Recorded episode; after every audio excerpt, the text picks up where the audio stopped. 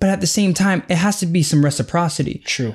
Unfortunately, some of our people, not all, yeah. some of our people lack professionalism. Yes. They they think, well, you just have to support me because I'm black. Mm-hmm. Whether it's a contractor, whether it's a physician, whether it's a real estate agent, whatever mm-hmm. it may be, mm-hmm. we just have to support me because I'm black. But you're not doing a good job.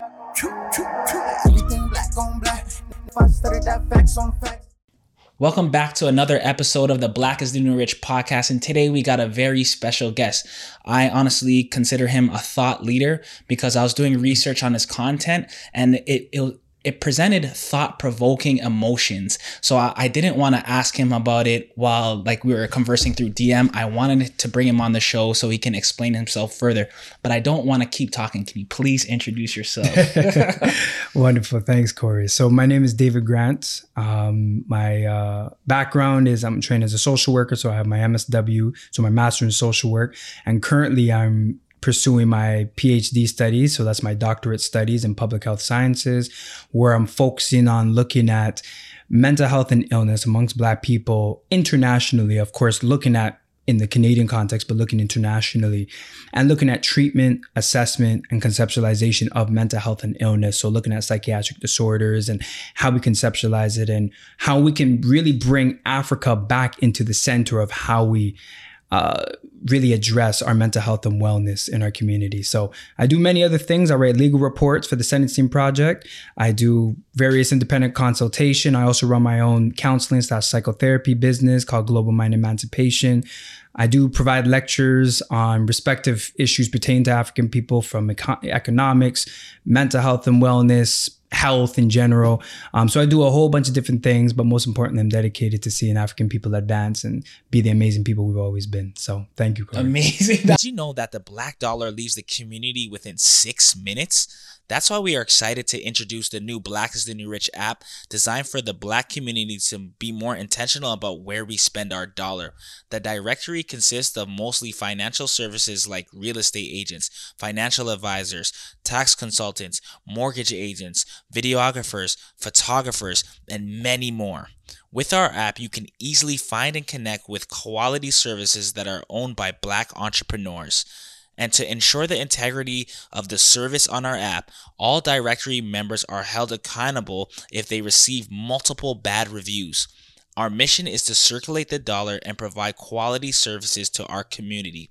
Download the Black is the New Rich app today and start investing in your community. That's a, that's a long resume right yeah, there. Man, thank uh, you, congratulations thank you. For one.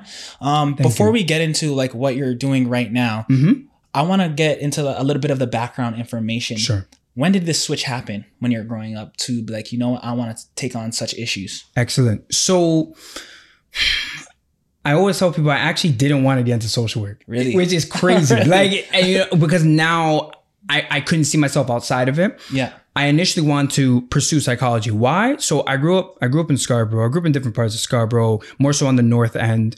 Um, so Lamoureux and, you know, Milliken, so near Alton Towers. So, okay, yeah. um, you know, I grew up around there, but I also grew up going to various programming in Malvern, in Galloway, in Chesterly. Yeah. So I guess you could say I'm a true Scarborough man, yeah. right?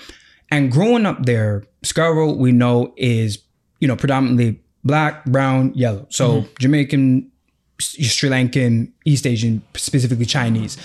And growing up there, you see the tight-knit communities, um, or, you know, manifesting itself, mm-hmm. and which is beautiful.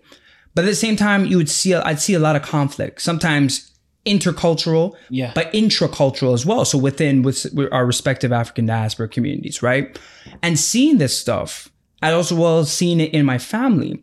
Not only the conflict, but seeing the homelessness, mm-hmm. seeing the people talking to themselves, seeing people with very low mood, seeing people who are always angry and all these different things, it really brought these questions of why this is occurring. Mm-hmm. But then what also brought questions to my to my mind was, why is this being neglected? Mm-hmm. You go into the schools and I would see a lot of my homies engaging in very, you know, being very angry and clearly distressed. I know the home backgrounds they come from. Yeah. No teacher cared. Yeah. No school social worker cared. I didn't even know there were school social workers growing up. Yeah, me neither. Because I didn't see them. Mm-hmm. I knew about the school psychologists because they always diagnosed all the black kids with A D H D yeah, and A D D. Yeah, yeah. So all that to say, I had all these questions. I took the, I, t- I was taking the T T C from the time I was eleven. Yeah. You see a lot on the T T C, I, yeah. especially Kennedy Station back in the day and on the subway. Mm-hmm. My point is I saw all these issues And I really want to know what about it, what, you know, why this was happening. I want to know it from a biological standpoint, but most importantly, a psychological standpoint. Mm-hmm.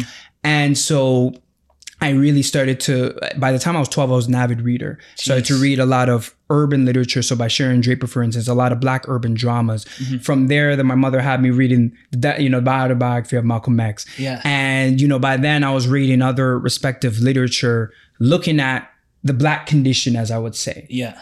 And I started to put pieces together. And so by the time I got into university, my pops had said, you know, maybe you should pursue social work because psychology, you have to do your PhD. Do you really want to do that? No, I'm like, I'm not sure. Decided to pursue social work, which gave me a more widespread understanding of the intersection between social issues and psychological issues and anthropological, which is the study of cultures, mm-hmm. issues, as well as some bit of biological understandings. And it was then that I started to actually hone in on um, really starting to see, okay, how do Europeans, how do white people understand these issues? Yeah. Once I was able to get a thorough understanding of that, then I was able to critique it, mm. right? Because now it's like, okay, I know this doesn't apply to my people, but I have to first understand because they're the mainstream theories. Yeah. But then if anybody who went to school with me knows, every paper that I wrote, every essay that I completed was on understanding different under different components of Black people yeah. internationally. I started with the States because that's what most familiar. Yes. There's not much literature in Canada. Yeah. But as I gained more knowledge about leadership in Canada or literature in Canada, then I started to look in Canada. Then, of course, my family, we're Jamaican. Yeah. So I'm looking in Jamaica. I'm looking in Trinidad. Then I started to, I guess, take a more Pan-African standpoint. Okay. And it was from there that I really started to hone in on the importance of mental health and wellness. That's where I landed my my expertise, my knowledge. So it went right back to my interest back in psychology. Yes. But now I had a more... It's more focused. I, more focused. I had more breadth. Okay. So then I did my master's and then I did some work in the field that I'll probably talk about later on. But then I knew I need to go deeper and I wanted to be more expansive. Okay. And I knew the PhD could probably help me do that, especially okay. in public health. We know public health, look at COVID, yeah. right? And that's how I landed where I'm at. But that was the journey. There's definitely more components. Yeah. Both familial wise and such, stuff that I saw in my family, my extended family, but that's the journey. Okay. Amazing. Yes. So on this podcast, it's obviously it's called Black is the New Rich. So we talk a lot about a lot of entrepreneurship yeah. and how to, uh, you know, make money in different of course, ways. Of course. Right. But I do believe um, before that, it starts with our mindset. Right. Has to. And that's why I brought you here today, because I want to peel back layers on yes. who we are yes. and where we can how we can progress forward. Of course. Right? So I was watching one of your podcasts mm-hmm. and you looked in the camera and you said, God is black. Yeah. How does that make you feel? Yes. And it, it projected, it, it made me feel like, I don't, I can't, I, I still can't describe yeah. the emotion, but mm. it made me feel something. And I'm like, I have to have him on this podcast. Thank you. Thank right? you. Right? So why is that necessarily important to, uh, for us to know that God is black? Excellent. In the easiest way that I can describe it, when you can see, you know, the highest deity, and I say the highest deity for those who believe in the Abrahamic religions, right? Mm-hmm. Judaism, uh, Christianity, Islam, and all the other respective ones. Those who are Hindu, for instance, it, you know, it's a little it, different. It may be a bit different, but specifically, we know, you know, with African people, that it's is like the one God, the systems. one God, the yeah, the, the monotheistic. I think it's a monotheistic or monotheistic um, uh, f- frame framework. When you can't see yourself, meaning how you look, your your skin color, mm-hmm.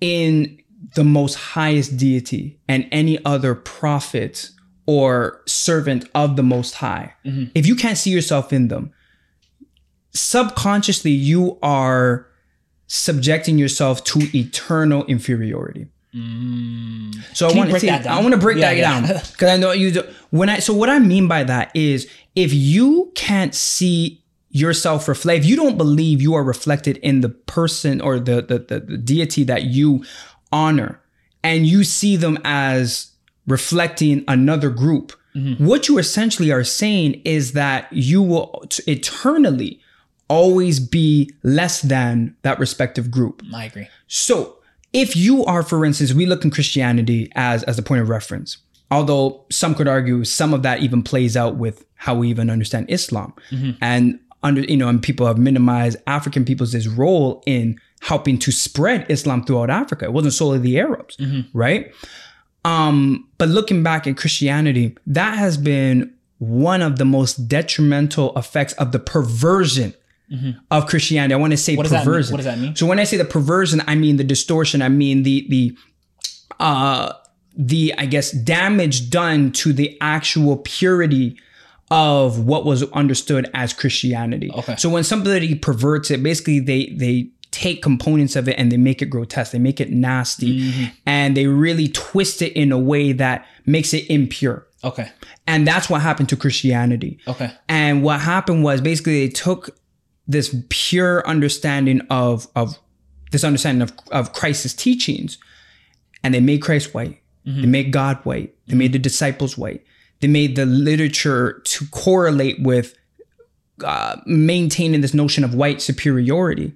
And then they gave it back to African people. Mm. And then they said, this is our religion and this is what you should be following. And so African people essentially were following a white God. Yes. Who had all these commandments to uphold white power. Yeah. And although in the church they will say, oh, well, God, we don't God, we don't see color. Then why are all the peoples and the paintings in the church white? Because mm-hmm. what that does is it tells you subconsciously, and I say subconsciously, matter of fact, even unconsciously, unconscious and subconscious, the difference is unconscious is you're not you're not aware at all. Okay. It's a it's an automatic process, yeah. right? So like, for instance, when you're driving on the highway and then you just take the exit, you're like, oh shoot, that's your unconscious yeah. mentality working, yeah. right? Because it's it's it's remembering that stored information, uh, information and pulling on it and say, oh yeah, you turn here, and you didn't have to fully, you didn't have to be consciously aware of that to activate it. Okay. The subconscious is like in the middle where you're somewhat aware, but you're not fully aware of certain things that you're doing. So why I say the subconscious is what it does is it's telling people that black people are naturally inferior to white people because white people epitomize God. Mm-hmm. Especially if you have these paintings, you may not fully believe that consciously. Yeah. But then when a white person said, you, you see how pastors move differently. Exactly. When you see what movies or films that they show to the children, it's always these white portrayals of Jesus. Yeah. So all of that to say, when we understand that, in order to reverse that, we have to go to the other extreme of seeing God as us. Mm-hmm. And people, again, argue against it. And I say, no problem. Then we can stop saying God is white. Okay, exactly. That's fair, all I'm saying. Fair, fair, so fair. Fine. God is not black, no problem. Then God doesn't have a color. Yeah. But it can't be God is black, but you don't argue when I say God is white. Yeah, exactly. So that's what I'm saying. I hope I hope that makes sense. Yeah, that makes a lot of sense. And for the people that say, hmm, okay, so we we've made it this far, right? Yeah. Mm-hmm. Why is our history still important? What do you have to say about that? The importance of if, history. If you don't know where you've been, then you won't know where you're going. Okay. You know, Maya Angelou, um, she quoted that, if you don't know where you've been, then you have no idea where you're going. You don't know where you are currently, and then you don't know where you're going. Why is history so important? Because we're the only people on the planet whose histories it's erased. Have been, mm-hmm. I wouldn't even say it's erased because you could see various scholars digging up the history. It's True. Been buried, yeah, right? Then, okay. Parts of it Fair. Have been erased. So you're, part, you're definitely partially correct. Parts of it have been erased. So, you know, for instance, the burning down of uh, respective libraries and, you know, the, the the burning of manuscripts that our respective scholars back in the day wrote, because mm-hmm. um, we did have a written language, by the way, in West Africa, in North Africa. And so there is part, part of that occurring, but at the same time, it's been buried. Mm-hmm. And the problem is, is when you have no history, what's your foundation? What are you exactly. rooting your stuff in? Mm-hmm. And unfortunately, if you just root your stuff in slavery, mm-hmm. what well, essentially you're the youngest people on the planet, right? Mm-hmm. Because we've been enslaved since essentially the sixteen hundreds, mm-hmm.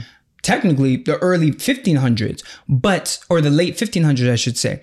But the point is, is if your history starts in slavery, you're the youngest people on the planet, you're underdeveloped because slavery, it's not like we were allowed to engage in our higher self. Yeah. We were engaged in survival, yeah. right? We were dehumanized legally, yeah. politically. Yeah. So all of that to say, we have to understand we did have a history. It's not about making it up. Yeah. We're not blackwashing history. There was a history. A lot of inventions by Europeans were actually influenced by African genius. Yeah. So until we understand that, we have no point of reference. So anytime someone says history doesn't matter, I ask, well, what are you basing your things on? And usually as you start to tease out what they're saying, it's based off of some European paradigm. Yeah. Or some enslavement paradigm, yeah. which is a very distorted and uh, ill-founded paradigm that yeah. is, I mean, it's rooted in parcel yeah. from our African cultures. But my point is, is it's not fully grounded in who we are as people. Yeah. Uh, we're unscathed by, by, by enslavement, if that makes sense. Because um, lately, as I get older, mm-hmm. I, I start to think about Black History Month, um, yeah. what it was about when I yeah. was growing up. Yes. And it, the starting point, as far as I can remember, started at in slavery. Yes. And I feel like now growing up, that's a little bit problematic yes. to show our kids and our young ones that, yes. hey, this is where you started. Yes. What do you think about that? You think? Yeah, it's, it's one hundred percent problematic. You, you... Now, we don't want to go to the extreme of saying we don't want to talk about slavery. Yes. You know I, what I mean? Right? Which, which you and I both know. But at the same time, it's putting slavery into context. Yes. Slavery was a disruption in our history. Yes. It is unfortunately a part of our history because we have to talk about the disruptions. Yeah. But is it our history? Mm-hmm. You see, language is very important. Is it our history? No. Mm-hmm. It disrupted it. So we had, so who, so then, you know, people would ask, okay, well, who we were, well, who we were, who were we before enslavement? Mm-hmm. Well, that can't be answered yeah. in one sentence. That mm-hmm. can't even be answered in one conversation because we were such a dynamic people. Mm-hmm. And I think when we start to understand that, that we had empires like the Songhai Empire, like the, you know, the Akan people, like the Kingdom of Mali, like the Timbuktu Library and all these different you know, aspect, the Kingdom of Congo, the Dahomey Kingdom, we see yeah. in Woman King. When you start to understand we had kingdoms, and we didn't just have royalty, we had different tiers of a system. We had a whole system. We had those who worked in the village yeah. who were self-sustaining. They were the definition of entrepreneurs, right? Fun- functioning civilization. Functioning civilizations. When we start to understand that, then we can we can understand that, oh, we as African people actually did have identities with an S yeah. before Europeans came and took those away and gave us new ones. True. So okay. we don't take away slavery. We don't take away understanding it because we need to understand where our dysfunction comes from. Exactly. But we don't say that is the starting point. Yes. We have to go back. Yeah. So that's how I, what I would say to that. Okay, cool.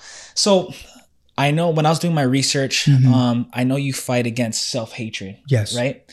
And I remember watching another podcast and you, I forgot, uh, correct me if I'm wrong. Mm-hmm. I think it was an article that you brought up that. Some, oh yes, yes, yeah, yes. That I someone didn't yeah. want to be black. Yeah. It was a, it was a um, client of uh, a mentor of mine. It was, yeah, yeah it was a client slash patient uh, who, it was a young black youth. And basically she remembers, and she wrote in the article, it was in the Toronto Life, Donna Alexander. And it was, I think, uh, basically, it was talking about the after effects, the residual effects of George Floyd. Yeah. Uh, so people can check it out, Toronto Life, Donna Alexander. And basically, it was a black youth who had, she said she has some black youth who have come to her and said, I don't even want to be black. Mm. So that's that's what, that's the context of what, what had happened. So I think that's a um, an honest and bold statement that yeah. that person felt. And I'm mm-hmm. happy that they got to even express that. Yeah. But for the people that may feel that and don't express that, mm-hmm. how can we help those types of people? Because I feel like you can see it in the way they live their lives or yes. the, the choices that they make. Like, for example, like yeah. for the men or women, black men or women that say, oh, I would never date a black man or I'd never date a black woman. So yeah. those are types of, from to me, in my yeah. opinion, self-hatred. Yeah, one hundred percent. Right? So how do we combat that, or how do we how do we even go about that? You, you have to, a great question, Corey. I, you have to come about it first and foremost with compassion. Yes. I think that I sometimes agree. What our people, especially as we start to wake so up, we, we get so angry, and, and we should get angry, right? Yeah. We should get angry. But we have to understand that they came to that place more than likely from a place of pain, mm-hmm. right? They didn't come there overnight. And in order to help them move past that, mm-hmm. you have to come with compassion. Mm-hmm. Because sometimes, oftentimes what I would see is in order to try to refute that, other people will come back with the aggression and say, no, what, what are you talking about? That's self-hatred. And yeah. understand, but people, when they're saying those things, They don't believe that they hate self, themselves. Yeah, exactly. They don't believe it's self-hatred. Exactly. They think it's natural. They, mm-hmm. they unfortunately, and this is the whole notion of internalized racism, they have internalized the hierarchy that white people have created, that white people are at the top of the pyramid. Yeah. African people are at the utmost bottom. Yeah. Right? They have internalized that and truly believe, until we help reverse that illness, as I call it, it's a disease, mm-hmm. right? It's not just a behavior, because as we know, certain behaviors that unfortunately almost become stuck, mm-hmm. where that person doesn't see that it's a detriment, that they actually don't see the devastating, you know, re- consequences that it's causing. Mm-hmm. That's typically when we say that's some form of pathology. That's yeah. an illness. They're unwell. You don't come at it with aggression, mm-hmm. right? You first have to help them understand their condition. Mm-hmm. And how do you understand that? You ask questions. Mm-hmm. Oh, really? Why wouldn't you date a black man? Mm-hmm. What about a black man is so unworthy of dating? What? Why wouldn't you date a black woman? Mm-hmm. What about him or what about her is so unworthy of dating? Compassion. You and you just want to tease it apart. Yeah. And then you see what they say and be like, oh, well, just look at their skin or look how aggressive they are. yeah, yeah. You start to hear it out and yeah. you're like, oh, okay. And then you ask them, okay, well, who would be more ideal? Mm-hmm. So you can, again, start to see where their mind is at. Oh, well, of course, a white woman or well, white man, they take care of me. Yeah, yeah, blah, blah, yeah. Or a white woman, yo, they're, they're, they'll hold you down. Yeah. You start to say that.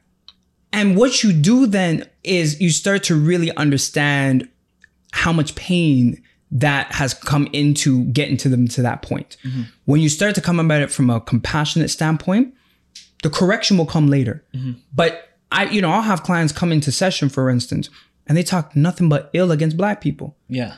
And then I'll ask them, okay, so what have been your experiences with white people or your experiences with East Asians or South yeah. Asians? Yeah. And oftentimes it's crazy. They may think they've had so much. They actually have not had that many. Mm-hmm. They'll come with, oh, well, you know, when I was in this situation, you know, this white person came through, but this black person didn't. Okay, mm-hmm. give me some more. Mm-hmm. Uh, well, well, well, why do you need more? And yeah, I'm like, yeah. what do you mean? But you see what I mean? They're actually trying to conceal the fact that they're in so much pain when it comes to black people. They have so much animosity and resentment towards black people. Then by default, they drift towards white people, hoping that that will help to relin- you know, that will help to diminish the effects of their self-hatred. Mm-hmm. That maybe if I'm closer to white people, I will actually receive the relief that I'm looking for. Mm-hmm. They, they always come up short. Mm-hmm. Always. Not even once in a while. Always come up short. Mm-hmm. Compassion, though. Mm-hmm. You have to allow them. You have to almost lead them by way of allowing them to talk about their experience, and they'll get to that point. Well, trust me, they'll they'll unveil what's really behind that self-hatred. Okay, okay. That makes sense, yeah. There's another question that I heard you say, and I just wanted you to break it down. Mm-hmm. You you said, uh, what are we without racism? Yes. And what are they without racism? Yes. What does that even mean? Because I was like, oh, that's, yeah. a, good, that's a good question. You know what? Um, great question, and it's something that oftentimes come about even...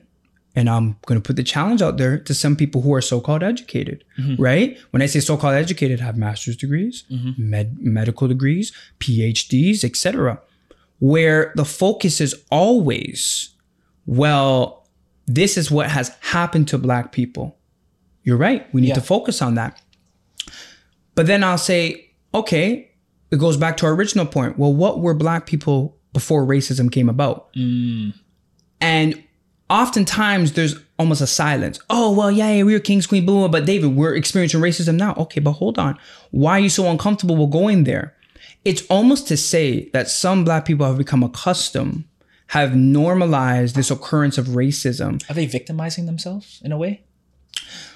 I, I'm not going to say they're victimizing themselves because there is some legitimate points. There are real barriers okay, okay. that are present. That we as black people, unfortunately, even if no matter how much we work to, you know, no, how, no matter how hard we work, yeah, we're always going to come across some of those barriers. A lot of people think, oh, yeah, if you just work hard, they come with that meritocracy argument. Yeah, you can have that. But trust me, there will be some barriers that you'll come across and you'll be like, dang, like I really thought I was going to be able to evade this. Yeah. But my point is, is like in understanding racism, you have to understand yourself as not just being non-white. Yeah. You have to understand that black people, we as African people, have identities outside of Europeans. Yeah. And the problem is, is anytime, let's say, for instance, to, to you know, to give more context to that question, you ask a black, per you know, you, you correct a black person on something like, you know what, I don't think we should be perpetuating that narrative. That's that's white people, but you know, we don't we don't do that. Oh, but but white people. I'm like, wait, why is your first response? But white people do it. Yeah, yeah, Just because yeah. white people do it doesn't mean we have to. Exactly. White people have done a lot of things that are absolutely perverted. Yeah. We don't have to perpetuate that. Yeah. But you'll see it in the responses. I'm I've critiqued, you know, uh, black men in doing certain things. Well, yo yo yo, but white people.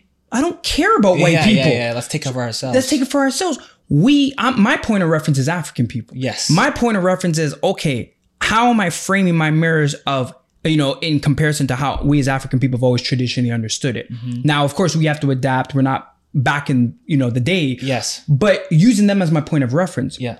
When you do that, you start to see your trajectory starts to change. But unfortunately, when I come back to the point of what are we outside of racism? Well, what are you outside of a white person? If you don't have white people to compare yourself to, then who are you? Mm-hmm. And that becomes a million dollar question that a lot of people struggle to answer, because yeah, yeah. they—it's almost like there's a fear. They don't want to actually. There's almost an anti-African attitude. They don't want to use African people as their point of reference because mm. they still think ill of African people. E. So they want to still hold on to this notion that, well, in comparison to the Western education system, yes. well, in comparison to the Western medical system, I don't want to compare to them. Even they have admitted their system's not all that. Yeah. So if we understand this is the mainstream system, how have we as African people understood health and remedy and mental health and education and politics and economics? How can, okay, how can we now integrate that into our current system? How can we modify what we're doing currently using that as the point of reference? But if you people, a lot of people don't want to go there because they don't think that African people have that capacity. Mm-hmm. So they're saying, well, in comparison to Western, in other words, in understanding this context of racism that I see myself in, I can't see myself outside of that. Yeah. That's my point of reference. Yeah. So that's what I meant was, can you see yourself outside of racism? And a lot of black people can't. They they almost have normalized getting mad at white people for doing what they're doing. Okay, sure. So what happens when we now officially ban it? Yeah. What now? Yeah. Where do we go? Where do we go? And that mm. ends up being the million dollar question. And then of course people will say, oh, but we're not out of it, David. So we can't think there. Well, how do you think we had to get out of slavery? We had to imagine ourselves being free. Free. Exactly. You have to start up here. Exactly. And then you can progress. Exactly. And that goes to like my, the, one of the basis of this podcast for me, because I wanted to learn. So over the last couple months, I've been studying just how Orthodox Jews move as a yeah. community yes. when it comes to their economics. Yes. Right. And I came across a YouTube video yeah. and he was basically saying, Um, one, they start with um, moral businesses and mm-hmm. businesses that make a lot of money. So for example, a real estate agent, right? Yep. And I'll just simplify it. The real mm-hmm. estate, the Jewish real estate agent will always go to the Jewish mortgage broker. Yes. And if you have any like home improvements, like tiling or your painting, that mm-hmm. they'll always go to uh, the Jewish person, yes. right? And what keeps them together is their faith, right? Because yes. they all give, in the Orthodox Jewish community, they give their ten percent back to their charities, yes. right? And, um, but their charities are, support their communities, yes. their schools, which their children go to. So yes. they're bringing up their economy yes. and they're on like year three thousand. So mm-hmm. in no ways am I comparing our, our, let's say the year ones to mm-hmm. their three thousand, mm-hmm, right? Mm-hmm, mm-hmm. The only trouble I had what is, and you can help me break this down, is mm-hmm. that I feel like because we're so many different denominations of religion, like the Islam or different sectors of Christianity, yep, yep, yep. it makes it confusing because their foundation is their faith. Yes. And our foundation, it looks like it's a little bit all over the place. Mm-hmm. And in some instances, and this may be a loud opinion, you can help me mm-hmm. um, decipher this. I feel like our churches have robbed us, mm-hmm. right? So I'm trying to build like a circular economy within the community yes. by building an app yes. and that the app has like, for example, like the black mortgage agent, the black mm-hmm. real estate agent, but yeah. I, I'm missing that faith component yes. because we're all different. Yes. What, what do you have to say about that? So excellent. I think that's great that you're trying to create this, I guess, centralized system to help unify, you know, almost like a directory of all the different black businesses to try to keep the money in the community. I think that's important.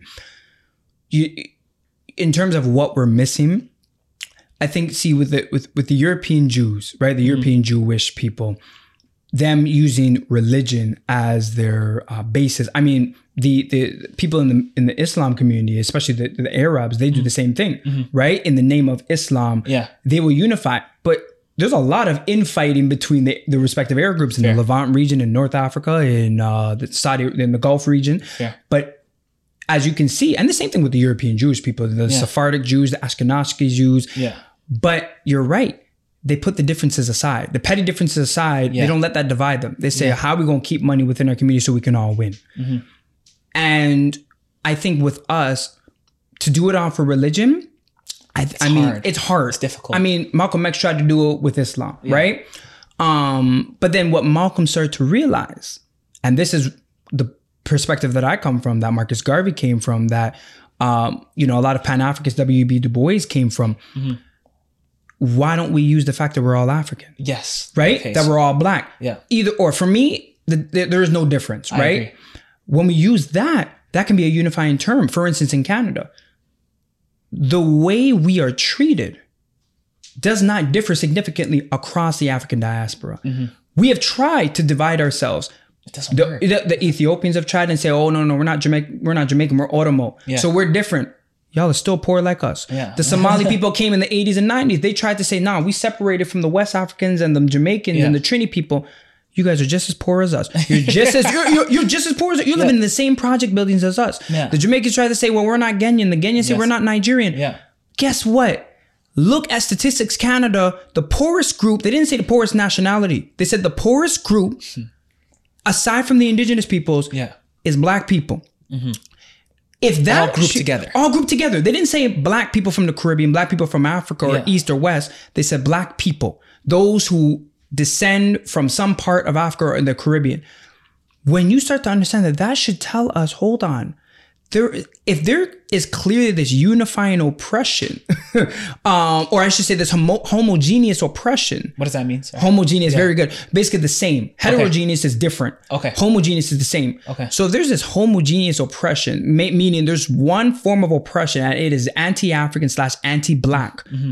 that is detrimenting all of us. Yeah. Sure, in nuanced way, but I don't get, I don't lose sleep over petty differences. Yeah. Why can't we use that to unify? Okay, so that could be the unifying the, point. The, yes, you know what I mean? The okay. her- And people can say the skin color, or people can say the heritage, and or both. Yeah. Either or. Yeah. It's in saying, us. It's in us. And I think if we start to use that, then we'll start to see that um, that can actually propel us forward. Because to be honest, when you look, even our respective communities, as much as we want to say we're so different, a lot of our businesses, it, whether it's the Ghanaian, Nigerian, Jamaican, Somali, a lot of it are actually quite similar. Food, yeah. yep. aesthetics. Mm-hmm. Um, I mean, some are getting into real estate. You have yeah. some of us who are getting into tech and everything, but the majority is food, aesthetics, cu- anything cultural related. Yes. And in some cases, social service related. Yeah. How many of us are pharmacists? Yeah. How many of us are lawyers? I heard you just talk about you, that. You know, how many yeah. of us are physicians? Yeah. How many of us have, you know, specific knowledge in the psychiatric realm? How many mm-hmm. of us are psychiatrists, mm-hmm. social workers with that specialty, psychologists, yeah. et cetera, right? Nutritionists. Mm-hmm. You see what I'm saying? So we want to basically promote our cultures, yeah, but we don't want to promote our basic necessities. Yeah. So great, you can, you know where to get the finest fabrics. Yeah. What happens when your leg's no longer working? Mm-hmm. You got to go to a Jewish doctor. Yeah. You got to go to a Chinese doctor. Yeah. You got to go to you. I mean, we have some doctors in our respective communities coming up, but the not majority. Even comparison to what they we have. Should for what they have and what we need. Yeah. You see what I'm saying? So I guess to your point, the European Jews use religion. Mm-hmm. We may not be able to use religion because your religion, we've had a complicated relationship with religion. Yes. So in understanding that, it'll create too much turmoil. I mean, look, even look in the U S, yeah. right? You have the Hebrew Israelites. Yeah. You have the Nation yeah. of Islam. Yeah. You have Christian, but you don't have just Christian. You have the Baptists. Yeah, you have, named, you know, Pentecostal. Yeah. Oh my gosh. Yeah. Too much. Too much. Just stick with either skin color, African heritage. Yeah. There's African no, heritage. There's, there's no more, there's no more debate. Yeah. Because, and, and, and understanding that we're all oppressed in the same way, it just may be nuanced differently. I think that's not significantly different, but I think that's where we can start to unify. So it's Pan-Africanism. Okay. okay. That's why I, I noted all those respective peoples, Malcolm X, Marcus Garvey, W. Du Bois, um, oh my gosh, George Padmore. Yeah. All those brothers were from the Caribbean. Mm-hmm. Frantz Fanon, yeah. he's Caribbean. Yeah. Malcolm X, he's technically Grenadian, but he's from the States. Marcus Garvey, he's Jamaican. Mm-hmm. And there's even um, Kwame Nkrumah, he's Ghanaian. Yeah. They're all from different parts of the world. Same story, same, same message. Same message, Pan-Africanism. If Af- if we as African, if one of us African people doesn't win, all of us don't win. Exactly. Pan-Africanism, in my opinion, is the solution. Mm-hmm. We just have to systemize it. Okay. I think that is what's missing. What do you mean by systemize it? So when I say systemize it, I think as a philosophy, as an ideology or ideological or philosophical system in terms of understanding why it's important. So the ideas yes, to structure, yeah. um, what is Pan-Africanism, which is understanding pan meaning, you know, across. So trying to unify all people of African descent, it's remained as an idea, as a theory. Okay. When I say systemizer, okay, well, what would that look like systematically? Exactly. How are we going to pull our stuff together? Well, what happens when we um, differ in cultural nuances? Okay, well, maybe we should find a commonality Uh, amongst us. So for instance, we all speak respective different languages. Yeah. Some speak a French Creole, some speak an English-based Creole, some speak different African dialects. What if we all learn Swahili? Swahili is one of the most wide used, widely used languages throughout Africa. Yeah. Why don't we all learn Swahili? Yeah. You see what I mean? Yeah. Just like the European Jewish people, they all learn Yiddish. Yeah. Right?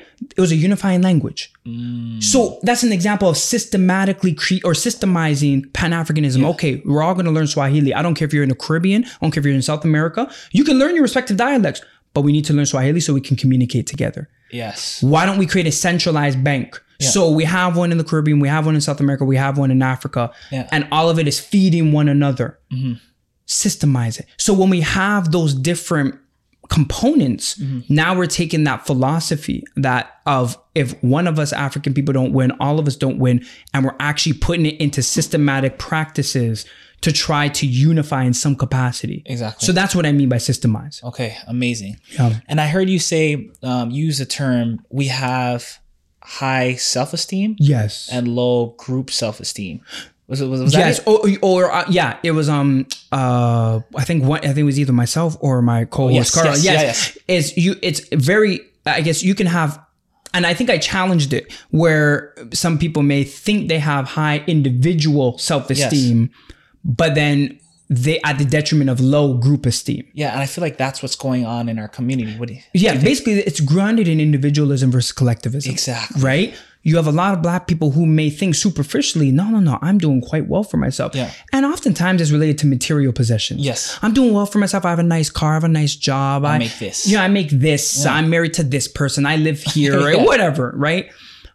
And that's individual. Yeah. But then group esteem is very low still because mm-hmm. the group esteem is still feeling very dejected. It's still very low. It's still, it's not progressing in the it's way that it should. There's, there's a lot of chronic mistrust yes. occurring amongst one another. Yeah. So a lot of intra, so inter is between, okay. intra is insular. Okay. So intra group meaning within the black community, yes, right? And so one could say it's interpersonal, like between you and I, but for me, I call it intra because it's within the black community in comparison to inter of the black community against other groups, okay, right? Okay. So that's what I mean by intra versus inter. And so there's a lot, there may be intra conflict or intra group conflict, but somebody who's individualist will say, well, that's not my problem. Mm. I'm worried about me. So individually, I feel great. I don't really care about my community. We can feel that throughout society. Oh my gosh. it's, it's, it's rife and yeah. it's a problem because it's like, well, how can you really feel good? Yeah. Because many other communities don't do that. Yeah. You know what I mean? Now, again, this is not me trying to compare because we started at a different footing. Yes. But at the same time, we have to call a spade a spade. Yeah. And it's it's a problem when you, as an individual, think, well, I'm cool. Yeah. Even if my other group isn't cool. For me personally, I can't fully be cool unless I'm seeing my group also succeed. Exactly. So it doesn't mean that like, you know, I'm feeling dejected and everything. You can still have some level of personal self-esteem, but that where, where are you deriving that from? Exactly. That's, I guess, my question. Where are you deriving that from? Is it just solely your your individual accomplishments or are you deriving it from seeing your people advance? Mm. So this is where it comes down to high individual self-esteem yeah. or low collective group self-esteem, which yeah. is redundant because collective and group is the same thing, but you know what I mean? So like I want to... I would love to see us come together in this business fashion, right? Yeah. And trust each other more because I feel like we always say support black business or yeah. invest in black business. But like, I feel like, like, what does that actually look like? Yeah. What's the intention? Like, what are we, are we actually, um, watching where we spend our dollar yeah. and stuff like that. So like, for example, one of the alarming things that I see personally, I can go just down the street on five and ten yeah. and I'll see our black hair stores that are run by the Koreans. Koreans. So problematic.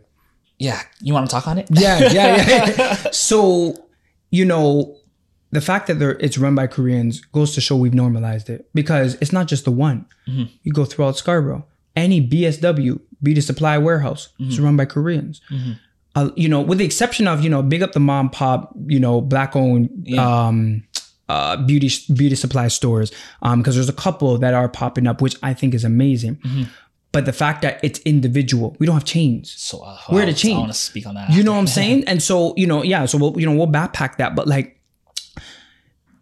it's it's challenging because, you know, not just looking at the the Koreans, for instance, running our stores, or, you know, in the States, for instance, a lot of, you know, Jewish people have businesses in the ghettos. And yeah. I mean, it, you know, and even many of our respective communities, you know, Chinese people, for instance, have grocery stores in the middle of the ghetto, you yeah. know, for instance, look at Malvern, yeah. right? There's a uh, Chinese supermarket. How? But how? Yeah, how? You know what I mean? South Asian and black. Yeah. How on earth do we not have a wide stream, you know, black supermarket? And even when we do have our West Indian stores, it's run by Chinese Jamaicans mm-hmm. or Indo-Caribbean peoples, mm-hmm. right? So it's not even us who are owning and running it. We may work in the meat shops. Yeah. We may work at the counters, but that's a problem. And we have normalized it. Now, this is where I say it's a challenge in the Canadian context, because Black Americans have a different understanding yes, and relationship you. with race. Yes. So they, everything is rooted in racism and everything is rooted in racism, but they unfortunately have not had, I guess you could say, a, a, a cultural melting pot, or understood a cultural melting pot the same way we as, let's say, Caribbean, or even, well, in some cases, continental African people have understood, but Caribbean in particular. So you have some Caribbean people who may start try to justify and say, well, there's no problem if a Chinese Jamaican's running the grocery store, because back in Jamaica, you, yeah. you see that, yeah. right? Because Chinese Jamaican, Indo-Jamaican, Afro-Jamaican, we're all Jamaican. Mm-hmm. But the problem is with that, superficially, it's correct. Yes. So they may not see race yeah. attached to it. The problem is, is for one, how we're being treated yes. in those stores. And then for two, who has power? Yeah. Financial and economic yeah. power. And that's the problem, is our people sometimes normalize that, but then we don't realize that even in a country where we represent the majority, we're still mm-hmm. the poorest. Mm-hmm. The Chinese Jamaicans are doing better than us. Yes. The Indo-Caribbean peoples or Indo-Jamaican peoples are doing better than us. I'm using Jamaica as a yeah. case example. But it's the same thing in Trinidad, yeah. same thing in Guyana, yeah. same thing in Dominica. Yeah. And so the problem therefore becomes in Canada is we have to understand that even if we come from a culturally heterogeneous nation, heterogeneous meaning different cultures, but it's a melting pot. So we all come to form one nationality. Yeah. Are, are, is the power evenly distributed? Mm. Do we all, are we all making sure we all are raising up? Or is that one group or a couple of groups yeah. are raising up and we're still at the bottom yeah. claiming a melting pot? They're saying, yeah, we're claiming a melting yeah. pot, except yeah. we want to make sure we run all of our businesses. Exactly. And y'all are still our consumers. Exactly. But then it goes to my other piece about supporting black businesses. And and this is the challenge that I've I've said to our peoples is, we can't fully get mad at some of us black people not being able to, not wanting to, but not being able to support black businesses, because mm-hmm. if we are oversaturated and concentrated in certain niches, mm-hmm. you're forcing me to go outside of my community.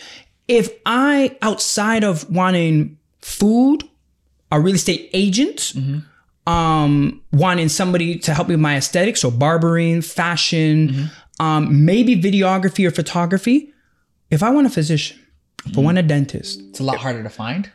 It's very much harder to find. Mm-hmm. I can't name five. Mm-hmm. You see what I'm saying? Now you're forcing me to go outside of my community. Mm-hmm. And part of that goes back to what you and I were talking about earlier. What you, we need.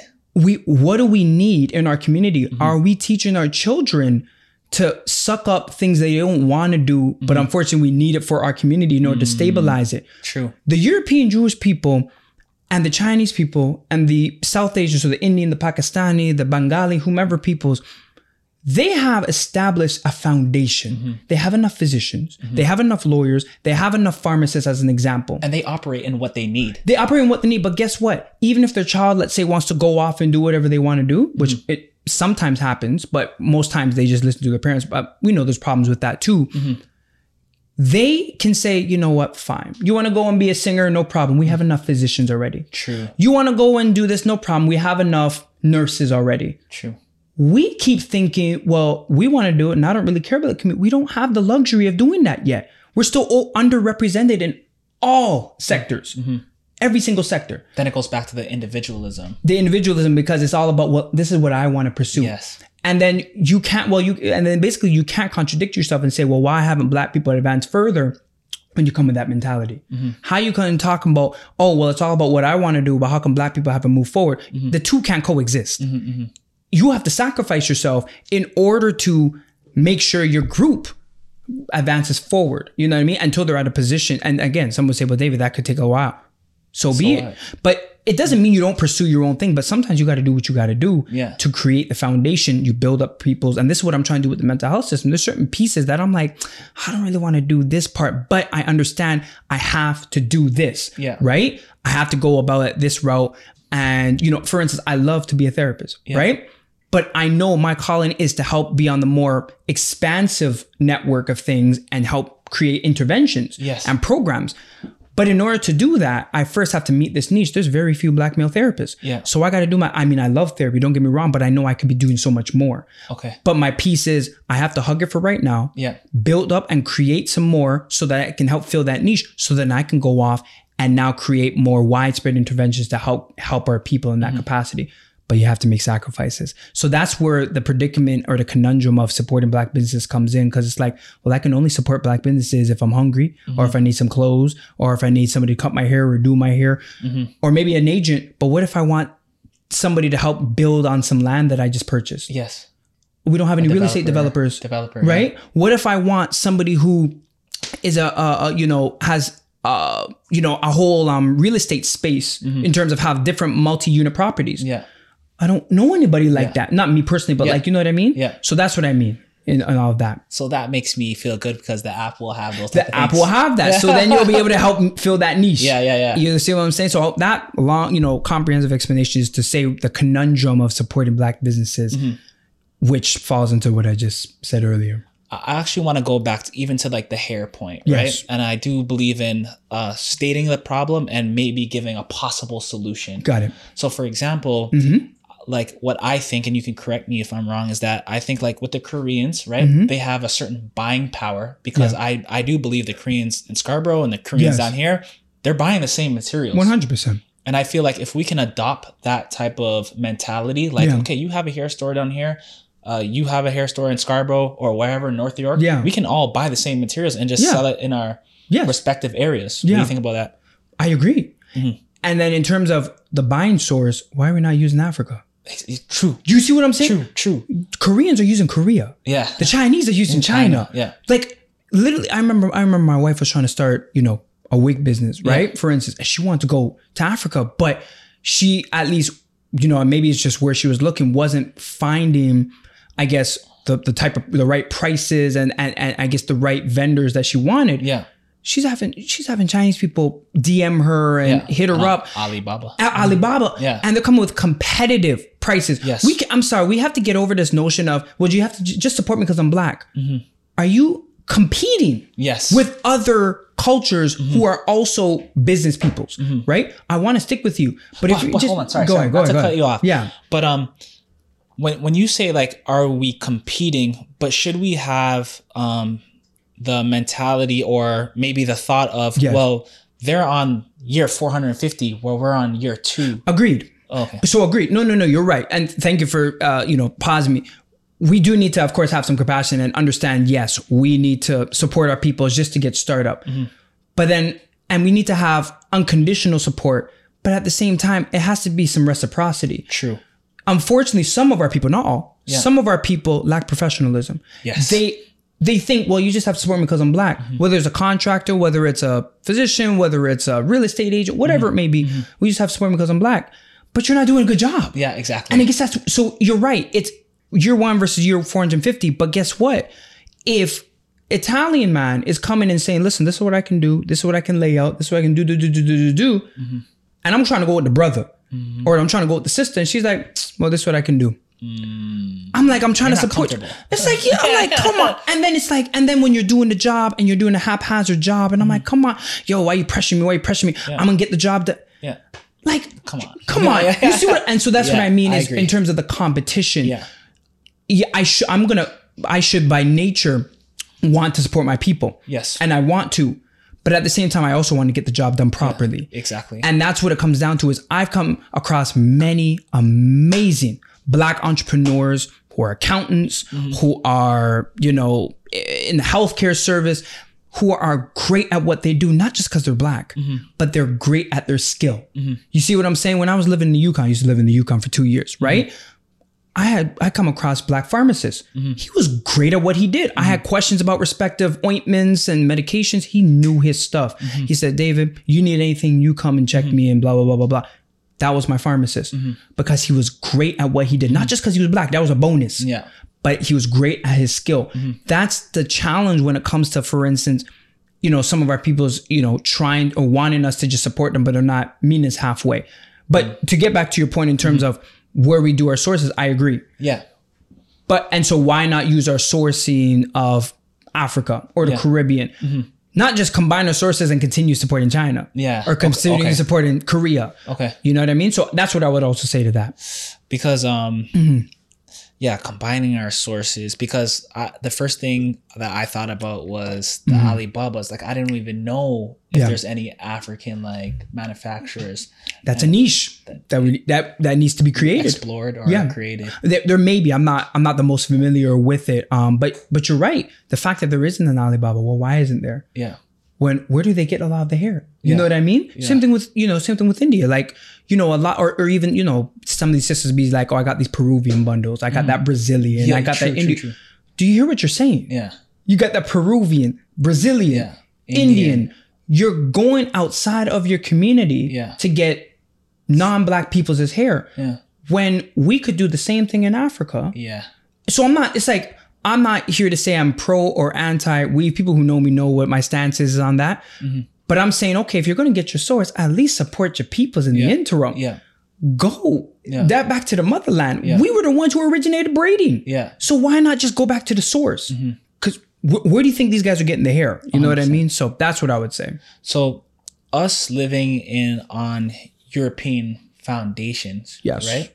In terms of, are you talking about like the country? The country. Like, the country. So in Canada specifically. In Canada. Got it, okay. got it, got it. Yeah. Can we, is it possible to go back fully to our roots and live how we're supposed to be living? No. And I don't think... we fully need to. I don't think that needs to be the goal. Okay. Do you see what I'm saying? So I guess to answer that, yeah. And I'll allow you to expand and I can expand wherever. No, no. I, oh, no, okay. Okay. Yeah, yeah, yeah. So I don't think that needs to be the goal. So, you know, and I'm happy you brought it because oftentimes this is part of the debate in terms of the Back to Africa movement yes. or the Pan-African movement. Mm. And I think it, the message ends up getting lost in it. When, when at least when I say Back to Africa, what I'm saying is not always literally going Move. Back to Africa. Yeah. It could be. Yeah. It doesn't have to be. Mm-hmm. But when I say back to Africa, I mean, goes back to my original point, placing Africa back at the center of our lives. So when we're saying we're going back to Africa, it doesn't mean we go back to, again, and people who are very stereotypical, because I've even talked to some so-called educated people who have very stereotypical understandings of Africa. Well, we're going to go back to loincloths. And yeah. this is what some of these so-called yeah. people with PhDs yeah. have, right? Yeah. Or will say. And I'm like, that's so ignorant. Yeah, you know yeah. what I mean? I'm not saying that. Yeah. And again, that's typecasting African people. We weren't, the, we're not only in the villages. Exactly, exactly. You see what I mean? So when I'm saying let's go back to Africa, it's going back to the needs of African people and how we understand the world. The and needs, how, that's the big part. That's the yeah, piece. That's it. African people internationally. Yeah. So when I say that, okay, culturally speaking, um, you know, what does it mean to be an African person? That's a very loaded question because yeah. again, we have to remember it's not just West Africa. Yes. It's East Africa. It's Southern Africa, right? Parts of mm. North Africa, um, with the exception of, you know, let's say Tunisia, Morocco, even though Morocco has some Nubian influence, et cetera. Yeah. But my point is, is understanding culturally who we are. So tracing, trying to trace our roots, or if you can't fully trace your roots, okay, how do we as African people, for instance, you know, uh, how do we engage in nutrition? What do we, what, what was our diet? Mm-hmm. How much of that is applicable to the current day, mm-hmm. right? Trying to do that. And anytime, and you know, the same thing goes for our respective economics. Well, how did African people understand entrepreneurship? Well, we we, we were our na our um, respective cultures were self-sufficient. To be yes. self-sufficient, you have to be an entrepreneur. Yes. Right. So when I say back to Africa, it's understanding what did our people do back in the day. Yeah. How much of that is applicable to our like current just bringing day? The blueprint here. That's it. Okay, I understand. And you know what I and so in that same breath, people will say, "Oh, well, why is that important?" Every other group does it. Yes. Look they, at the Chinese. Yeah, exactly. They bring their blueprints right back here. They bring the traditions back. Mm-hmm. Chinese people to this day still practice Confucianism, Taoism, and Buddhism. Yeah. Right? That grounds their philosophies. Exactly. They, since time of like whatever, one hundred, two hundred B C. Excel here. It allows them to excel here. Since the time of the, you know, one hundred, two hundred B C. Yeah. They've always understood the importance of honoring their elders. Mm. twenty twenty-three. They still practice that. So the, the, the Chinese, uh, this new Chinese generation have never forgotten that. They say, okay, I have to do all this. How am I going to honor the elders? Yes. Right? They understood the importance of collectivism. Yeah. So when they came from China, it, the goal was to build a new China. Mm-hmm. It wasn't to individually excel. It was to build a new China. Indians came from India to build a new India. Mm-hmm. Jamaicans come to build up themselves. Yes. Trinity people come to build, build up, up themselves. themselves yeah. Ghanaians come to build up themselves. Some may try to argue with me. Cool. Show me a little Ghana. Show me a little Jamaica. I can show you many Chinatowns. Yeah. I can show you many little Indias. Yeah. You can't show me one Niger- they little almost, Nigeria. They almost got rid of our little Jamaica in the egg. Thank West. You. And, yeah. and, and, and that, that, that was like a charity thing. Like, here, guys, shut Thank up. You. And even little Jamaica, I, as much as it has so much value to our community, mm-hmm. it goes back to our piece in terms of what was the business composition. Yes. Aesthetics, food, mm-hmm. culture. Mm-hmm. That was it. Mm-hmm. We didn't, we, we, it's not like it was, um, like, uh, uh what's called Bathurst Street, where there's a whole concentration of Jewish businesses for food, yeah, farm, you everything. know, banking, everything. Yeah. Us, it was mainly food. You know where we had to go to get our physicians? We had to go up the road on the other side of Eglinton to where all the Jewish people live, mm-hmm. where we had to go for our respective pharmacies. Even in our communities, it wasn't us running the pharmacy stores. Yeah. So my point is, is, you know, we, Remember, remind me of the question. Remind me of the question. I said, uh, shoot. Hold on. I was going there. I was going there. Um, what did I say?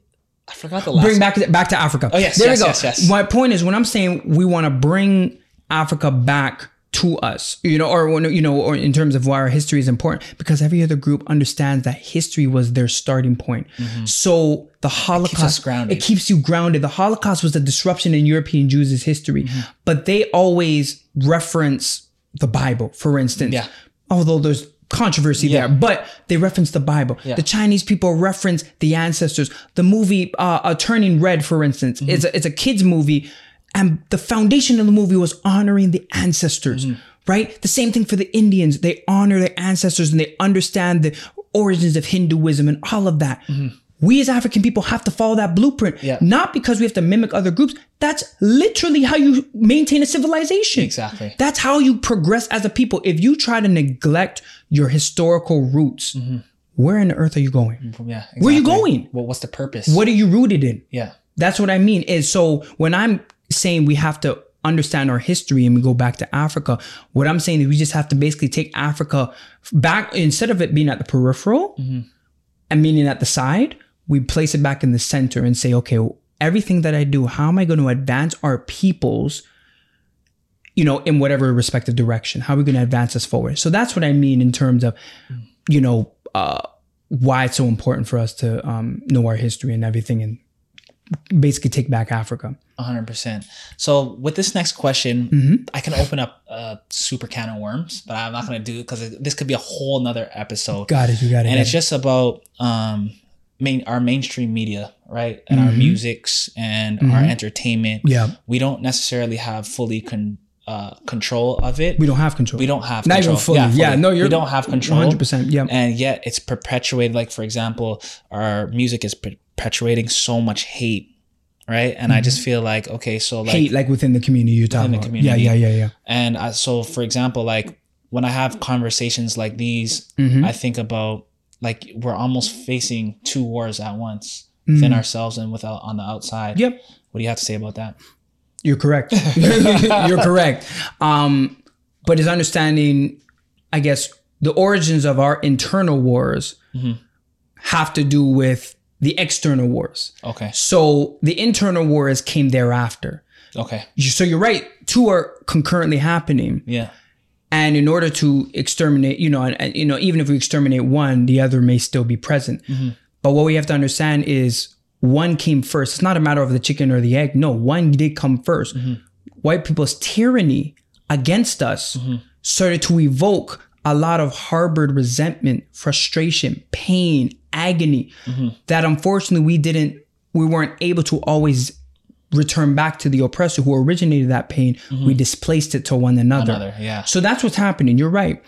So I guess back to your question about about the music. How do, you, how do we kind of like move on, or how do we get a little bit better? How do we move the needle just a little bit? I, th- you know, I think we have to. It goes back to my piece about systematic. We have to systematically talk about it. Okay. And address it. Okay. And come up with a resolution. When I say systematically, not off the cuff conversations. Okay. We have not, to this day, mm-hmm. systematically talked about the effects of enslavement or colonialism. Yeah, not at all. Not at all. But we're seeing it. Yeah, but we're see, it. But we see it every day. Mm-hmm. If, again, in using European Jews, just a point of reference, just because of their stuff being more mainstream. European Jewish people have systematically had a discussion mm-hmm. about the effects of enslavement. Yes. I mean, sorry, enslavement, the Holocaust. Yes. Right? The Germans have had to pay their reparations. Yeah. The Germans have had to do their part. Canada's had to do their part. America's had to do that part. They created movies about it. Mm-hmm. Any conversation you have with the European Jewish people, they talk about the Holocaust. Mm-hmm. Again, we know there's a whole bunch of issues even when it comes to the Holocaust, and understand that African people were also in the Holocaust mm-hmm. and that it actually wasn't the first Holocaust. The first Holocaust actually happened in Namibia by the Germans in nineteen oh four, mm-hmm. where they actually tried to obliterate the um, Hetero, uh, Hetero and the other, and there's another ethnic group they tried to obliterate. First mm-hmm. German Holocaust. Notwithstanding that, mm-hmm. systematic conversation. When I say systematic, there was a process. Okay. And then once we came to that piece of what we expect in terms of resolutions, concurrently, the internal resolutions were also happening. Mm-hmm. Now, to our peoples, we've faced way more trials and tribulations than European Jewish people, yeah. first and foremost. But secondly, in order to understand and rectify some of our issues internally, we have to have a systematic conversation. We don't want to talk about slavery, mm-hmm. right? We don't want to talk about colonialism, mm-hmm. but we want, we just want to tell white people, just stop being mean to us. Yeah. It's not going to work like that. Yeah. Now we're starting to. I have to. I say that you know we have some brave people in the Canadian context. In the States, they've they've made progress in doing that, but we can't compare it to the States because you remember they've been in this battle since sixteen nineteen, mm-hmm. right? It's twenty twenty-three. They have had to persevere a different type of battle. A different type of battle. Yeah. It, with us here in Canada, we're we're we're a very complex people because a lot, the majority of people here are Caribbean. Yes, exactly. So we don't originate here. Yeah. Our issues originate in the Caribbean. Yeah. But then in the Caribbean, it's a majority black country. Yes. So in the States, they're a minority. Mm-hmm. So with us, we think, well, we're a majority black country. Yeah. We don't ha- we don't have any effects of racism. Yeah. Mm, that's beg to differ. Yeah. My point is, is we're gonna have to do a we're gonna have to continue working towards having a more systematic discussion on the effects of enslavement as well as the effects of Racism, uh, racism or racist practices in Canada that have detrimented our people here, yeah. causing our young people to act out or externalize certain things, their distress. Mm-hmm. So how do we gain back control of our music um, and, and I guess change the content of our music? Mm-hmm. We first have to change our young people's value systems. Okay. We have to change the conditions our young people are in. Yeah. Music vi- music about violence in the community doesn't pop out of nowhere. Yeah, exactly. Look at what they're doing in Jamaica. They're trying to, they banned dancehall music from the radio. Oh, really? I don't know if you heard about, yeah, wow. they banned it. Wow. Now some would say, oh, you know, that's a win. Banning dancehall music doesn't it's take away problem. Violence that's happening. Yeah, exactly. They talk about what's happening in their communities. Yeah. So in order to really have it being effective, will change the conditions, mm-hmm. Ch- give more economic opportunities for the young people in Jamaica. Yeah. In order for them to not have to resort to violence and other forms of criminal elements. Mm-hmm. Same thing with us. But we have to understand when it comes back to taking back control of our music, well, it's doing just that. Yeah. Don't always blindly sign contracts of these vultures that yes, are exactly. really giving you these contracts to up- exploit you. Exactly. We need to, and this is where our black lawyers come in. Mm. This is what, because they're the ones who read these contracts. Yeah. Where are our black lawyers in the music business? Exactly. Right? How many of our young black boys are trying to be rappers in Toronto yeah. and have nothing but white lawyers, yeah. who are not really looking out for their best yeah, interests. Exactly. They don't give a damn. So you see what I'm saying? Yeah. So it, a lot of the internal and external issues comes down to we have to have systematic understand uh, uh, uh, explanations and understandings of what happened to us, yeah. what's currently happening to us, and we have to have our peoples who are in those industries unite together to start taking back control yeah. of those elements. The states, different context, but again, there's a lot of carryover here. Yeah. Same thing in Jamaica. We don't even control our dancehall music mm. in that in that widespread wow. regard. You know what I mean? Because wow. if we did, why would Jamaica be as poor as it is now? Yeah, exactly. It, reggae is one of the number one exports out of Jamaica. Yeah. Do we have control over that? Mm-mm. Well, no. Mm-hmm. You see what I'm saying? So that's my thing, is we have to take back control. We just just have to do it. Mm-hmm. So. Interesting. Mm-hmm. So David, when it's all said and done, yeah, how do you want to be remembered? that's, a, that's a good question. Um, how do I want to be remembered? I, I guess you could say I want to be remembered as somebody who unequivocally and unapologetically fought for, advocated, and prioritized the needs of African people exclusively. Mm-hmm.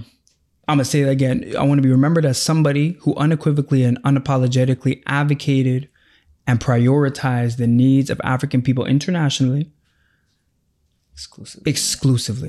Mm-hmm. You see what I'm saying? And why I want to be remembered as that is we have very, in my opinion, especially in the Canadian context, very few people who take that position. Mm-hmm. It's always black people and mm-hmm. black people in addition to mm-hmm. black people as well as. Mm-hmm.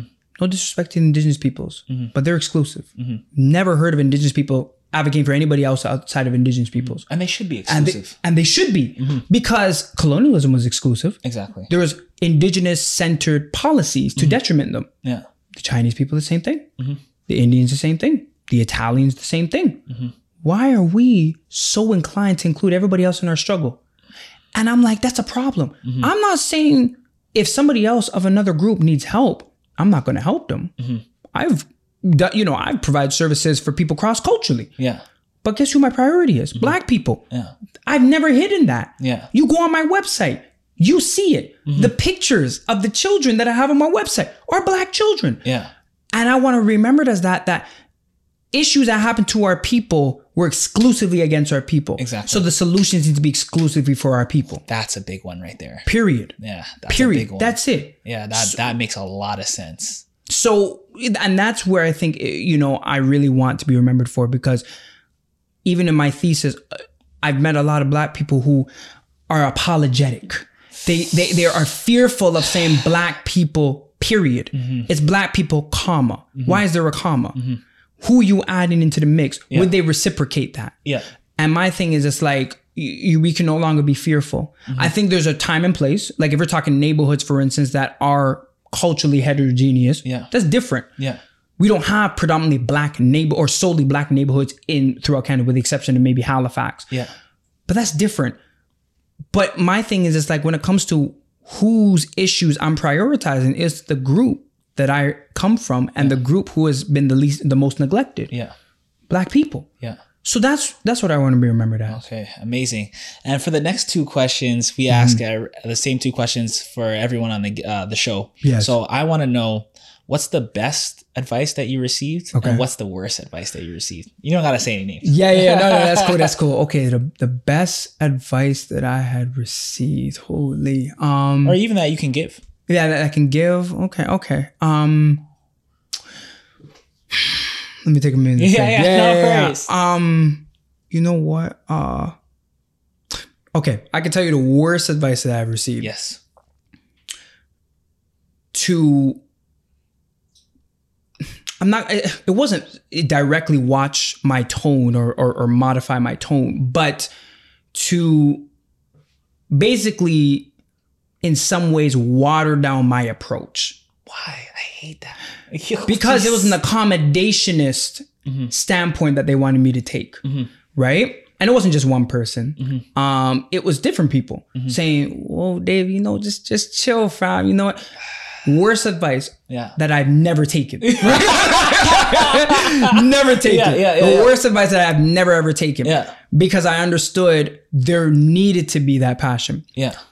The best advice that I would say I have taken, or the best advice that I have received, um, that I would also emphasize to people, is to understand your respective craft, to master your craft.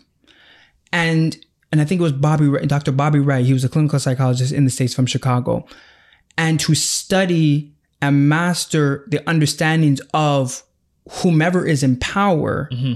in order to critique it and create your own systems, theories, whatever it may be. Mm-hmm. But basically to master your craft and to master the understandings of whatever respective, you know, dominant theory or paradigms that are out there, and especially in my in my respective um, field, in order to be able to critique it and create your own. Mm-hmm. Reason why that has really stuck with me, and I, I saw it when he was doing a lecture, is because we oftentimes want to jump to the critiquing piece. Yeah. But the critiques end up being only half correct because yeah. you haven't taken the time to actually master what they're trying to talk to you about. True. All them years you go to school, you should be able to understand in its entirety whatever respective theories, because we know it's all Western-based theories. Yeah. We know it's that's white theories, right? Yeah. On white patients. Yeah. But what you should be what you should be doing is understanding it in order to see all of its pitfalls, because there's so many True. pitfalls in many of it. When you can see its pitfalls and see the inapplicability yeah. to your people, where you're able to critique it, mm. and then you're now able to innovate your own. Exactly. Because you can't, again, when in Rome, you have to, in some cases, do as the Romans yeah. until you get to a point where you have mastered being like a Roman. You can go back to truly be, well, this is who I actually am. Yeah, yeah, yeah. And I can tell you all the issues wrong with your theory because I've studied it. Yeah. This is what people do when they come to Africa. Yeah. People come to Africa and they study Africans. They live like Africans, learn the then language. They, then they take. Take. Yeah, then they and take. They, that's it. And then they take and then they create their own. Yeah. That's how people came up with a lot of their things. Yeah. So that's what I would say is you have to master your craft. So you don't want to be just known as a black videographer. Yeah. You don't want to be known as a videographer. Exactly. Who so happens to be black. Actually, that was an argument um, the other day with yeah. uh, I the actor. Idris Elba. Yeah. And he said, I yes. just wanted to be known as an actor. Yes. Mm-hmm. Now, Idris Elba, I think, is also trying to think he's, I guess, above racism now. Okay. So okay. I think Idris Elba, Fair. you know, I think his words itself weren't wrong, but I think the position from which he was coming. Yeah. Questionable. Questionable. Mm-hmm. But it's true though. Mm-hmm. You want to be known at, like, for instance, Denzel Washington, in my opinion, I think a lot of people's opinion, is the greatest actor of all time. Yes. I didn't yeah. say greatest black actor. Yeah, yeah. He's the greatest actor of all time. Yeah. You look at his portfolio, you look at his ability to act, to take on these parts, his ability to direct. Yeah. The man is the most amazing actor of all time. Yes. I his agree. versatility is unmatched. Yeah. That is how we also need to be known when it comes to our respective craft. People want to be known for their craft. And the bonus part was, I'm also black. Yes. Right? So when people see me, they're like, yo, David is a really good therapist. Like, I've had people cross-culture say, like, yo, this guy knows his stuff. Mm-hmm. This guy's a great orator. This guy's a great writer. This guy is a great teacher, educator, who just so happens to be black. Like, mm-hmm. him being black just makes it even more amazing. Yeah, yeah. Because yeah, it's an yeah, example yeah, it's of black excellence. Top, you yeah. know what I mean? It's a cherry on top. That's how we should be doing it. We shouldn't be like, oh, I'm a black teacher. I'm a mm-hmm. black social worker. No, mm-hmm. you're a social worker. Yes. No, you're a doctor. Yeah. You're a psychiatrist. Yeah. But in order to do that, you have to master your craft and make it the best that it can be. And then in order to do that, you also have to understand, well, what are the mainstream theories that they're forcing me to learn? Okay, let me learn it, master it, critique it, mm-hmm. now create my Not own. Change, exactly. Change it up. That's it. Theory, interventions, whatever it may be. That's what I'm trying to do, mm-hmm. is trying to create our own theories, create our own like interventions. The art of war, almost. Yes, that's it. Very good. Mm-hmm. And that's, and in order to do that, I have to first understand, well, what, what are the respective paradigms that are the mainstream ways of doing things? Yes. Okay, now let me see if I can critique them and create a better method. Yeah. So then your method ends up being not the black method, but the method. Mm-hmm. Ben Carson, even though he has a lot of issues, was the first to, I think, separate conjoined twins. Mm. It wasn't black conjoined twins. It was just conjoined twins. True. Um, who was the first person to do open heart surgery? But whatever, I think it was a black physician to, or for black surgeon to do open heart surgery. It wasn't black open heart surgery. Mm-hmm. Open heart surgery. Yes. They revolutionized the way you do open heart surgeries. We've come up with, uh, you know, uh, Onesimus, which was an African young man who was enslaved in Boston, who helped come up with a way of actually engaging in a vaccine method, inoculation. Mm-hmm. It wasn't black inoculation. It was inoculation that mm-hmm. became well known throughout the states of how do we create vaccines against terrible um, viruses and, and illnesses. My point is, master your craft, study the mainstream theories in order to critique them, and therefore be able to build and innovate your own. Every uh, every single, I guess you could say, amazing inventor mm-hmm. has started there. Okay. Always started with understanding what is being done, what are the pitfalls of it. How do what, I create my own? Thank you. Mm, got it. got it. That's it, man. So the last question. Yes. We like to make predictions on this show. So in five years on, I'm like, ah, David said he was going to do that. Where yeah. do you see yourself in five years? Five years? Um, first, I, I don't know if I'm going to be here um, in, in Canada. Canada. Yeah, no, yeah. I'm probably going to be somewhere in the continent, in the Caribbean. Um, okay. Yeah, yeah, yeah. So, but I mean, that's what I'm hoping is, is in five years, what I plan to do, and I'm going to profess it, in, yeah. in, you know, in in, uh, in the most uh, in the Most High's name, um, I plan to have either the foundations, or at least in the process of creating a mental health system that is African-centered. So in terms of our values, our ideologies, our philosophies, the way we understand mental health and illness, of course, modified with various, you know, understandings of what we're doing currently. Excuse me. Have a mental health or have an African-centered mental health system started either in Canada mm-hmm. or in one or various African countries, oh, right? In five years. And reason, and you know, is that possible in five years? Of course, because I'm finished my PhD technically in three and a half. Mm-hmm. So that leaves me with another like one and a half years. Yeah. I think I can be able to at least create the foundations mm-hmm. for it. And Start if not up. a respective separate system, because I think we need a separate system, to influence it in the sense that we have a separate stream even within the Western paradigm. Okay. So if you're a black person, you're an African person, it's not just a specific clinic, specific system. Yes. They say you can either have the Western mainstream system or the African-centered system mm. that has black psychiatrists, black social workers, nurses, nutritionists, pharmacists, mm-hmm. uh, respective other heal- traditional healers, African drummers, whatever it may be. Mm-hmm. We have systemized programs for respective disorders, depression, anxiety, or mood disorders, trauma-related disorders. Um, you know, we have respective interve- or preventative medicine, mm-hmm. right? So we have a whole system created that I'm hoping not just is here in Canada, but I can have throughout Africa, throughout the Caribbean. So Amazing. we can start taking back our mental health. Amazing. And not just regurgitating, you know, European psychiatry. Amazing. So that's what I'm hoping. In five years, I'll at least have some of the blueprint for creating that system. That's my goal. Amazing. And that would be a lifelong journey for you? That's a lifelong journey, is to create overall a way better healthcare system for our people. But my my focus, my my um My expertise is in mental health and, yes. and illness. Um, you know, I know a bit about, you know, uh, I guess you could say other endocrine system issues like diabetes and hypertension, yeah. so cardiovascular stuff. But my focus is mental health and wellness and all, I guess, related comorbidities, trying to improve it so that we no longer have to be normalizing people experiencing depression at high rates. Yeah. It can actually decrease yeah. the amount of people struggling with depression, and it gives people a place of where they can go. So that's why I'm really trying to promote this understanding of mental health and illness in a systematic way of not just saying, airy mental health and wellness is important. No, this is what depression is. Yeah. This is how we treat it. Yeah. This is what anxiety is. Yeah. This is what schizophrenia is. This is how we can treat it. Yeah. And this is how we can try to prevent it. Okay. So, and of course, to do that, you have to tackle racism and battle it. But in order to really, truly battle it, you have to have power. Mm. And that is what I'm trying to help our people do, is we can't just be Um, sub, you know, submitting ourselves to being powerless and hoping white people will change their minds. Yeah. No, yeah. I'm trying to create our own system with our own people, exactly, because that's power. Yeah. And when Who you have can, the best you do interest that, in you, that's it. So that's what I'm th- try- that's what I'm trying to do in the next five years is create the blueprint for creating that. So even if it's not me per se doing it, and I end up doing some other things, yeah. I create the blueprint and I'm helping to consult and guide the project. So it becomes not just, again, I'm a Pan-Africanist, right? It's not just in Canada. Doesn't matter where you go, you're in Ghana, you're in Togo, you're mm-hmm. in Benin, you're in Somalia. Mm-hmm. You have a system that dashes away the European psychiatry system, and not fully, but yeah. takes some elements and combine it with our traditional understanding, yeah. similar to what they're trying yeah. to do in South Africa, create our own system. By us, for us. Thank you. Period. By us, for us. Mm-hmm. Mental health system and basically the healthcare system in general. I'm trying to transform it. Okay, amazing. Yes, and before sir. you leave, can you uh, let people know where they can find you? Excellent. So I guess I'll look at yeah. this over here. So you can find me on Instagram, Global Mind Emancipation. If you really want me to spell that out, I think that's G L O B A L M I N D E M A N C I P A T I O N. Um, I was a spelling bee chat back in the day, but uh, Global Mind Emancipation on Instagram.